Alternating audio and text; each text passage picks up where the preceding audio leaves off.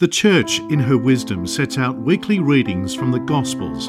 These readings allow us to follow the life and teachings of our Lord Jesus Christ and the story of our salvation. Upper Room Media presents to you the weekly Sunday homily delivered from Sydney, Australia. In the name of the Father, and the Son, and the Holy Spirit, one God, Amen. As we are celebrating the Holy 50 Days, we continue to contemplate on the new life that we live in Christ, who is the resurrection and the life. And throughout the weeks of the Holy 50 Days, we contemplate on the bread of life, on the water that springs forth into everlasting life.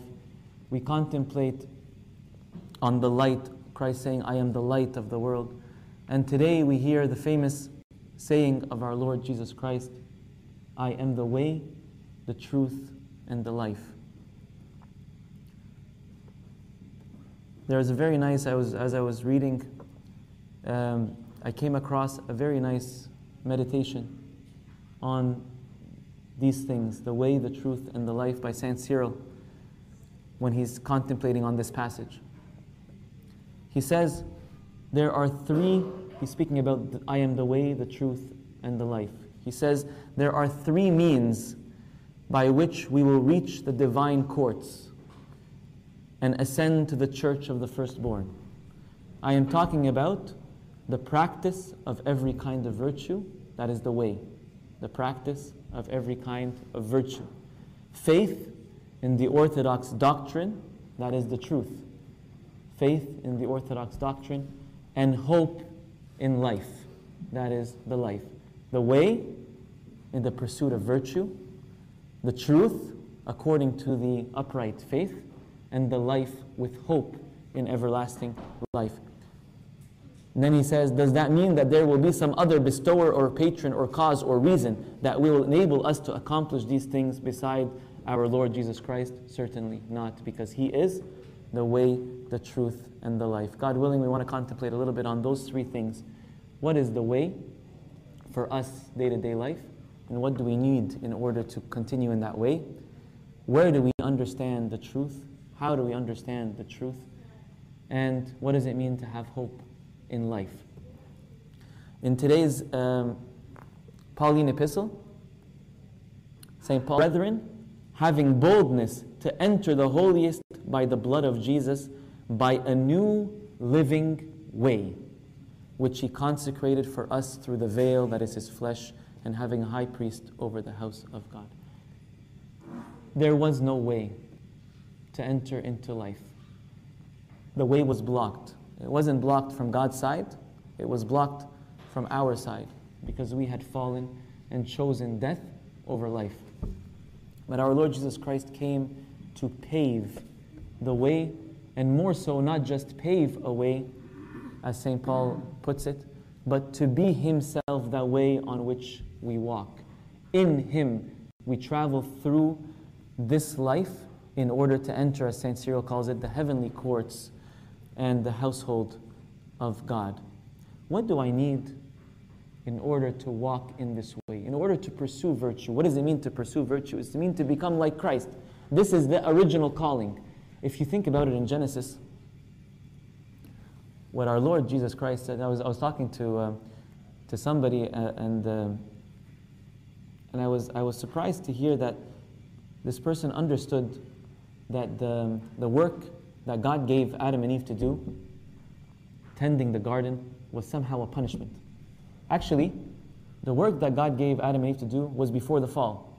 He said, um, Have dominion over the earth, fill the, dew, fill, uh, um, fill the earth and subdue it, right? And um, bear fruit.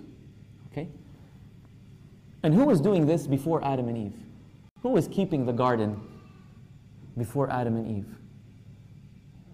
God Himself. God Himself is the one that was keeping the garden. And then He takes, creates Adam, and He tells him, You do what I do. You be like me. You tend the garden. And when you tend the garden, you're going to produce fruit. What is the fruit? The fruit is virtue. To be in the likeness of God. That's what it means, to be like Him. And so, He created us to become like Him. And what does it mean to be like Him? It means to have His characteristics, to have His virtues, to have His life in us. So that, as St. Paul says, it's not I who lives, but Christ who lives in me. So that when, when our Lord says in the Sermon on the Mount, that they may see your good works and glorify your Father in heaven. What does it mean? Because when they see your good works, when they see your life of virtue, when they see your life of holiness, when you see your love and your chastity and your purity and your honestness, honesty and your gentleness and your meekness, when they see that, they see Christ in the flesh. And we become Christ in the flesh. We become Christian. How can I pursue this way, this narrow way, as our Lord Jesus Christ calls it? We need three, there are three virtues that we should strive to acquire if we want to walk in this way. The first virtue is called temperance. Temperance. What is temperance? Temperance is self control. If I want to be serious, St. Peter today in the epistle says, Be serious. Therefore, be serious in your prayers.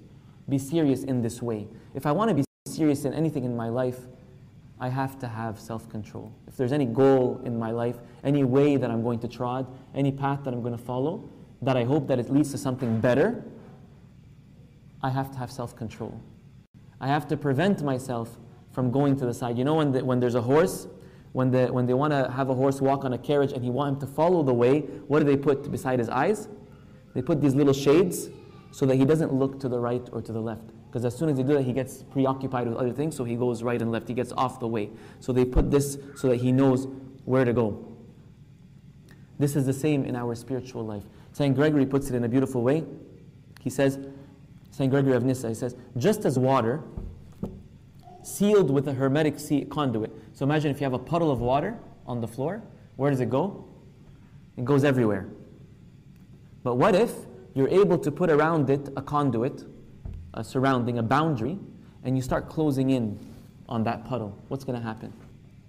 Where's the water going to go? Up.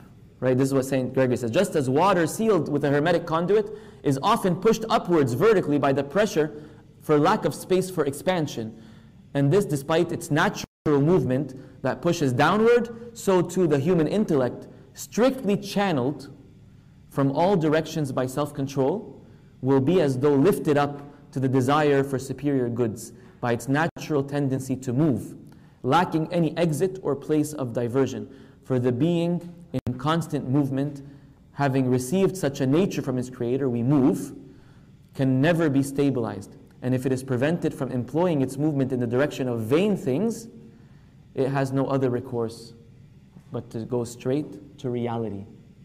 Upward is reality, which is going to lead us to the next point. Self control is the first thing. If I want to walk in the way, I need to acquire self control. How can I acquire self control? St. Paul says, I discipline my body and I put it under subjection. The church gives us the ingredients for self control, the church gives us the recipe for self control fasting, prayer, and almsgiving. When I fast, I control the lust of the belly. When I pray, I control the lust of the flesh, the desire to sleep, the desire to be lazy. When I give, I control the love of money.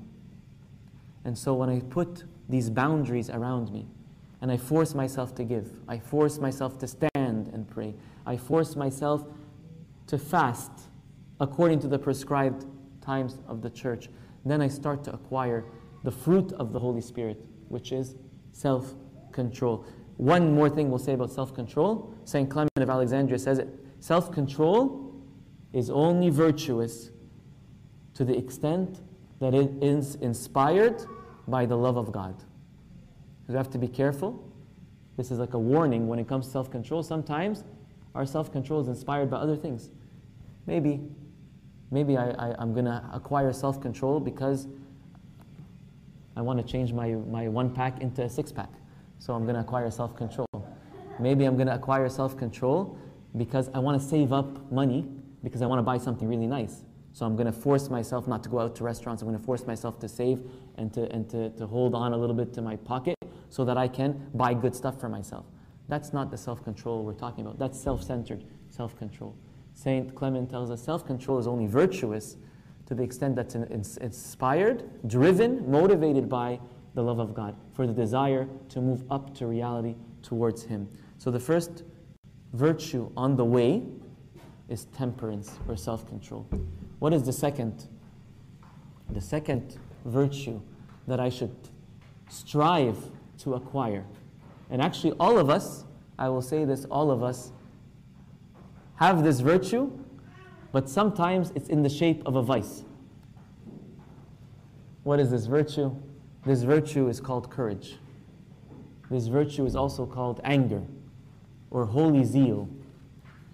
The, the, the driving force. So, if self control paves the way, and anger or, or courage is the fuel which will make me walk on the way. What does that mean? David the prophet tells us in a beautiful way. He says, Be angry and do not sin. Or he also says in another place, he says, On sin, I have hated it with a perfect hatred. Look what um, St. John Chrysostom says about anger. He says, Anger is a useful instrument for rousing our soul from excessive sloth. The problem is we've, we're all kind of in this fallen condition oftentimes, and we utilize the faculty of anger for the purpose of self satisfaction, for the purpose of acquiring what I want, for the purpose of preventing anybody else from taking the, the desires and the lusts of my flesh. That's not the purpose of anger. That's what anger looks like in a fallen human being. But anger, what it looks like, what it looks like in a, in a risen human being, is David, the prophet, when he goes and he sees the children of Israel being oppressed for 40 days and in fear. And then he goes and he says, I will go and fight this, this uncircumcised Philistine who thinks he can uh, curse the hosts of the people of Israel. That's holy anger. Holy anger is to destroy with power, with violence. Our Lord Jesus Christ uses the word violence. Violence is not a sin, by the way. Violence is a sin when it's used in the wrong way, when it's used to hurt people, when it's used to hurt others, when it's used to hurt others in order to acquire my own desires and pleasures. But our Lord Jesus Christ says, the kingdom of God suffers violence, and the violent take it by force. What does that mean? Where is my violence to be directed? Violence is to be directed against demons, against sin, against the lusts of my own flesh, and against my own pleasures. That's the violence that St. Paul speaks of when he says, I discipline my body and I put it under subjection. Sometimes this might appear as I'm not talking about you know cutting yourself or hurting yourself with violence talking about fighting against the desires of the flesh. St. Paul says in his letter to Hebrews, he says, You have not yet struggled against sin to bloodshed. That's, that's the, the kingdom of heaven suffers violence. It doesn't mean uh, go and. Uh, St. St. Peter understood it wrong, right? St. Peter said, Oh, I have a sword. he says, It's enough. That's not what I'm talking about. Just leave it this is, we're talking about the kingdom of heaven. We're not, my kingdom is, if I, if I wanted to have a whole host of uh, legions, 70 legions or uh, 12 legions of heavenly hosts to fight for me, I would have done that. But that's not what I'm here, what I'm talking about. Violence. Saint Basil, I'll end violence with, or, or anger with this. Saint Basil says something beautiful. Says, just as a soldier, just as a soldier who is obedient to the orders of his captain is always ready to run to the aid of those in need, so too anger can help reason, can help my mind in fighting, in fighting sin. Indignation serves as a motivation for the soul. When you fall in sin, oftentimes when I fall in sin, I feel down, I feel guilty, I feel shame, I feel embarrassed, I feel demotivated, I feel despondent, I feel lazy, I don't want to get up, I don't want. Anger and courage is the fuel that is going to push me to get up and to fight.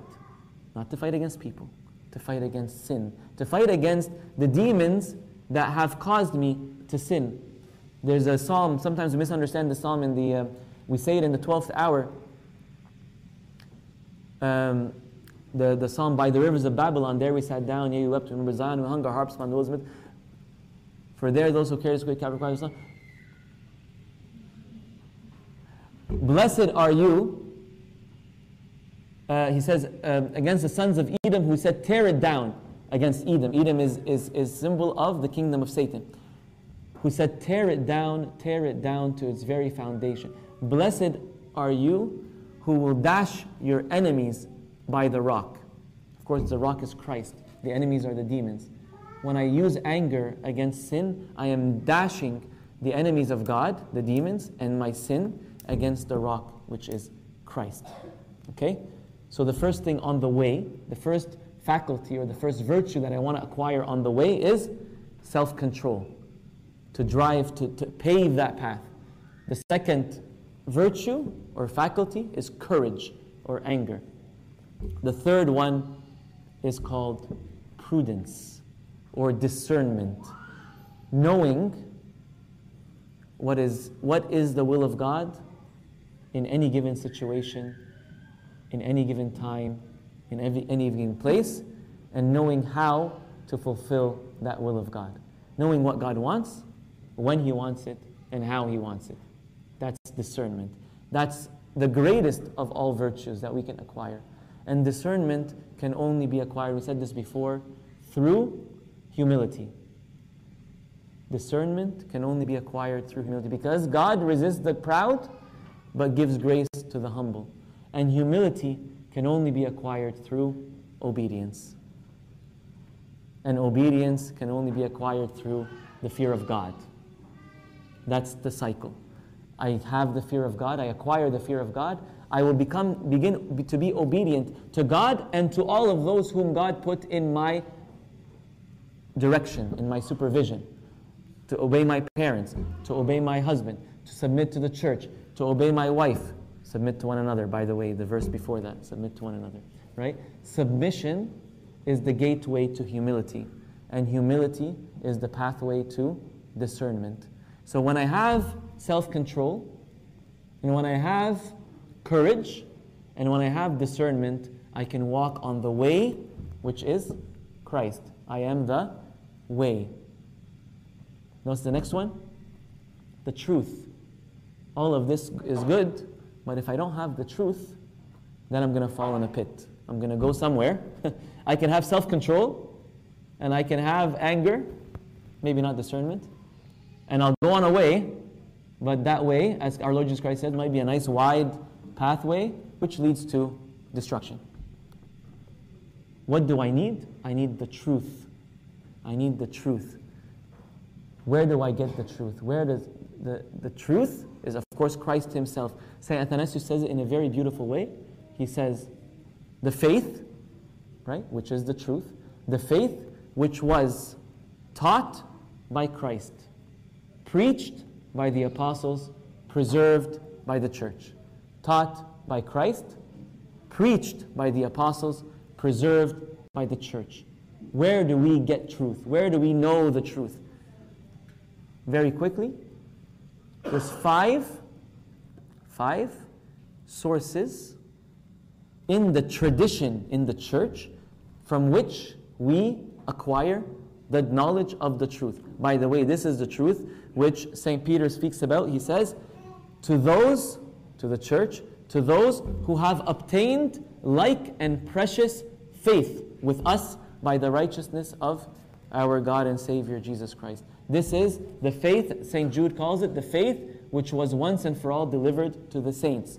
This is the truth. Where do we get this truth? The tradition of the church. What is the tradition of the church? We can summarize it in five things. And I won't go into every one, but I'm just going to say them.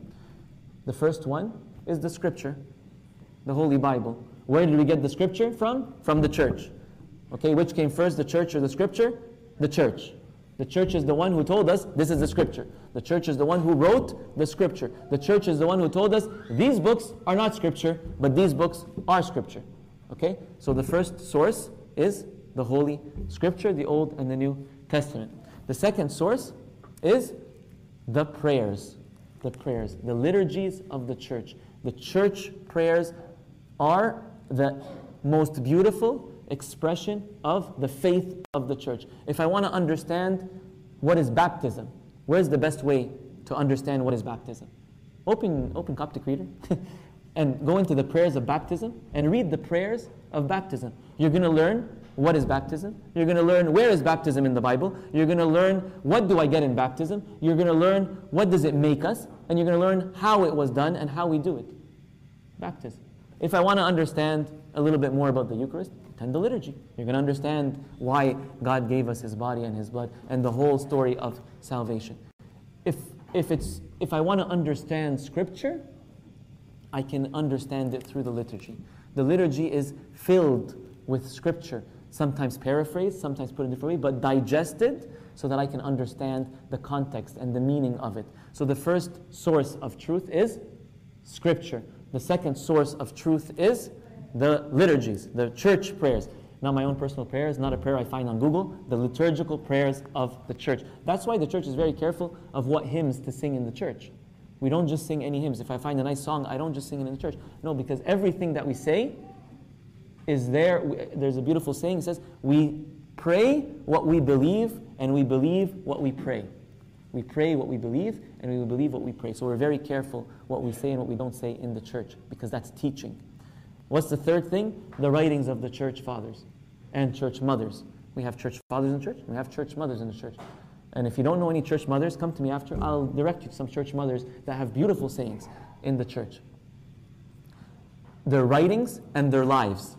Their writings and their lives. We look to their lives, we look to the lives of the saints, and we look to their writings that they left for us that were accepted by the church. And that's a source of teaching. What's the fourth source of teaching? The councils of the church. The church councils. Whenever there was a problem in the church, the church met together, the bishops from all different parts of the world, and they discussed and they spoke and they expressed for us the faith. That's why, where did the, the creed that we say right after the sermon, we're going to say the creed. Where is that? Where do we find the creed? In the Council of Nicaea, in the church councils, and the rest of it in the Council of Constantinople. The faith is expressed in the councils. And the last but not least, the last thing is the arts of the church the iconography, the hymnography, and the architecture. When we come to build a church, even when we come to, put, to lay bricks to build a church, we build it in a way that's expressing the truth a theological reality, something that we believe. We build churches either in the shape of an ark to tell us this church is the ark of Noah. We build a church in this place in the shape of a cross to show us that this church is where we receive salvation. We can build a church in the shape of a blessed bread, urbana. Why? Because the church is the body of Christ. Okay? That's even in the building. The iconography, when we read the icons, we say the icons are written, they're not painted. They're written because they're telling us a story. They're telling us a theological teaching, a reality. Why is, why is Christ always sitting on that side and Mary on, her, on his right hand? Because the queen sits at the right hand of the king. Whenever it's very rare to find an icon where Christ is on the other side. That's very simple. The colors, everything. You see little stars on top of St. Mary's head and behind. Why? Because she's a virgin before, during, and after the pregnancy. This is teaching us a reality. Why? Because a lot of people didn't know how to read. And when we teach kids, some kids, they, they still don't know how to read well. So what's the best way? You put a nice icon like this. Look at the icon of the resurrection. It tells us everything that happened in the story of the resurrection.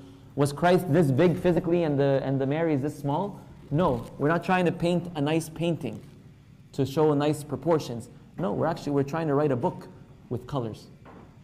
Okay?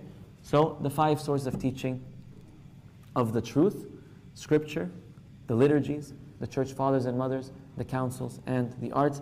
Last but not least, if I'm going on the path using self control and using courage and using discernment, and I want to make sure I'm on the right path using the truth, being on the truthful path, the last thing is the life. And St. Cyril told us this is the hope in life. Imagine you're walking on a path and it's narrow and there's temptations and there's tribulations, and you look to the end and you see the, as we say, the light at the end of the tunnel. What does St. Paul says in, today, in today's reading? He says, um, He made for us this living way, which we said earlier, by a new and living way which He consecrated for, for us through the veil that is his flesh, and having a high priest over the house of God, let us draw near with a true heart in full assurance of faith, having our hearts sprinkled from an evil conscience and our bodies washed with pure water, let us hold fast the confession of our hope without wavering, for he who promised is faithful. We have hope. Why do we have hope? Because Christ is the resurrection and the life. Christ is the way, the truth, and the life. Christ has conquered death. Christ has given us life. Christ is the one who we now know has conquered and is going out to conquer. We're not fighting a battle, we're not walking on a path, not knowing the end. We're not going on like some, you know, Indiana Jones treasure hunt and we don't know if we're going to find the treasure or not.